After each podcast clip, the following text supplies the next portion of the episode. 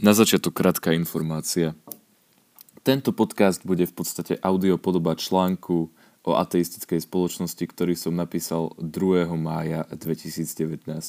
Pokiaľ ste teda tento článok čítali, tak v tomto podcaste už nedájdete nič nové. Pokiaľ ste ho ale nečítali, môžete sa pripraviť, pretože práve teraz začíname.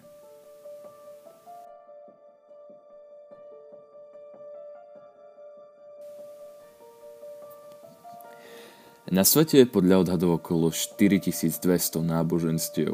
Všetky tieto náboženstva zásadne ovplyvňujú životy miliárd ľudí po celom svete. Dá sa povedať, že ich ovplyvňujú viac ako čokoľvek iné. Čo by sa stalo, keby zanikli? Nebudeme sa rozprávať o pravdepodobnosti takejto situácie, pretože je prakticky nemožné, aby všetci nábožní ľudia na Zemi naraz zahodili svoje presvedčenie. Ide o čisto hypotetickú otázku – Napriek tomu je užitočné popremýšľať nad ňou, pretože tak môžeme prísť na to, akú obrovskú rolu a dôležitosť má náboženstvo v živote ľudí a tým pádom aj v živote celej civilizácie. Najprv si určím podmienky. Budem rozprávať o súčasnej civilizácii.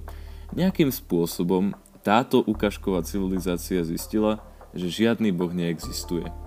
Všetci jej obyvatelia zahodili svoje celoživotné presvedčenia – neprešli na iné náboženstvo, zanevreli na náboženstvo a vieru vo vyššiu bytosť všeobecne.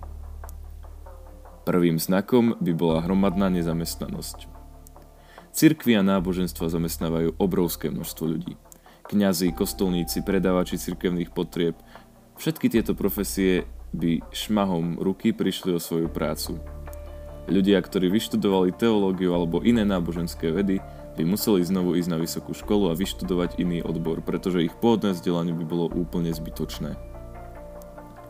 Ďalším znakom by boli zrejme skupinky odporu. Napriek tomu, že by sa existencia Boha vyvrátila, by určite ostala skupinka ľudí, ktorí by naďalej vyznávali svoje náboženstvo.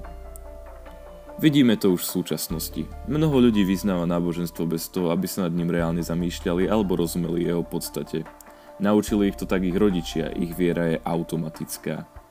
Ďalšou skupinkou ľudí by boli ľudia, ktorí by neverili ľuďom, ktorí by dokazovali neexistenciu Boha. Mysleli by si, že títo ľudia sú podplatení a nedá sa im veriť.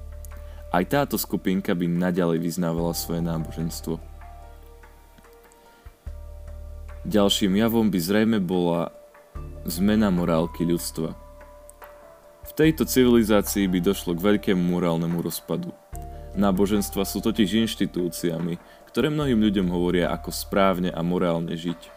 Je preto pravdepodobné, že by po zániku náboženstiev mnohí ľudia prišli o svoju motiváciu žiť slušne. Zákony majú na nábožných ľudí menší vplyv ako morálne zákony ich náboženstiev. Niektorí ľudia by preto napríklad prestali rozumieť tomu, prečo by nemohli len tak niečo ukradnúť susedovi. Okrem toho, náboženstvo mierí aj na také morálne prečiny, ktoré sekulárne, sekulárne zákony nezahrňajú. Ďalším javom by bola depresia. Veriť v Boha alebo v ľubovoľnú vyššiu bytosť je človeku prirodzene dané. Mnohí ľudia sú ateistmi preto, pretože majú pocit, že ich náboženstvo zväzuje a chcú žiť svoj život bez obmedzení. Keď sa nábožný človek pozrie na ateistov, môže mať z času na čas pocit, že sa viac zabávajú a sú šťastnejší. Ja si ale myslím, že stačnejší sú tí ľudia, ktorí majú pevne zakorenené hodnoty. V čom im pováha často práve náboženstvo a ľudia, ktorí majú akúsi nádej na posmrtný život. Vidina ničoho po smrti by teda viedla k rozšíreniu hromadného smútku, čo by sa samozrejme prejavilo aj na počte samovrážd, celosvetovej ekonomike či umení. A tu už rovno premostujeme na ďalší jav, ktorý by sa pravdepodobne odohral v takejto ateistickej spoločnosti. Svet by prišiel o množstvo umelcov. Či už by sa jednalo o spevákov, maliarov či spisovateľov, na svete je ohromné množstvo ľudí, ktorí svojim umením rozprávajú o náboženstve, teda chvália svojho boha. Niekto by možno oponoval, že by prešli na sekulárne umenie. Nie je to pravdepodobné, pretože náboženstvo nie je len obsahom diel takýchto umelcov. Je to taktiež ich motiváciou a inšpiráciou. Veľa pamiatok z minulosti má náboženskú podstatu. Ateistická spoločnosť by už žiadne takéto náboženské pamiatky pre budúce generácie neprodukovala. Ďalší jav by bol pozitívny. Bolo by to ukončenie svetých vojen. Na tomto svete sú bohužiaľ stále ľudia, ktorí veria, že náboženstvo nie je o jednote a láske. Takíto ľudia cítia silnú potrebu dokazovať, že ich náboženstvo je lepšie a potrebujú zabíjať príslušníkov iného náboženstva. Tým nemierim na jedno konkrétne náboženstvo, vo svete totiž zrejme ani neexistuje presvedčenie, ktoré by bolo úplne čisté. Takejto sveté vojny by ale zrejme skončili a to by zastavilo úplne zbytočné krvi prelievanie. Ďalším javom by bolo rozšírenie pohlavných chorôb. Áno, znie to zvláštne, ale keď sa nad tým bližšie zamyslíte, množstvo náboženstiev, z väčších náboženstiev konkrétne hinduizmus, judaizmus, kresťanstvo a islam, nejakým spôsobom reguluje sexuálny život ich členov.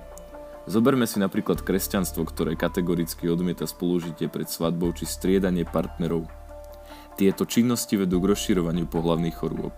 Pokiaľ spočítame počet ľudí, ktorí sú ovplyvnení sexuálne čistými náboženstvami, zistíme, že spolu tvoria asi 70% populácie. A to je veľa. Obzvlášť pokiaľ sa rozprávame o veľmi agresívne sa šíriacich chorobách. Populácia by preto zrejme poklesla. Takáto prudká zmena by sa prejavila aj na politike. Pokiaľ chcete vidieť vzorku národa, pozrite sa do parlamentu. Pokiaľ by náboženstvo zaniklo, politikom by už nestačilo len vykrikovať hesla o tradičnej rodine a hrať sa na nábožných ľudí. Náboženský populizmus by úplne vymizol. Konzervatívne strany by zanikli alebo by zo svojich programov vyškrtli všetko súvisiace s náboženstvom. Svet bez náboženstva by vyzeral rozhodne úplne inak. Ateisti si možno myslia, že náboženstvo neovplyvňuje ich život, no v skutočnosti náboženstvo ovplyvňuje život úplne všetkých obyvateľov Zeme. A veriaci ľudia majú slobodnú vôľu v rozhodovaní sa o tom, či budú žiť reálnu podstatu svojho náboženstva, alebo si svojim náboženstvom budú ospravedlňovať hrozné činy.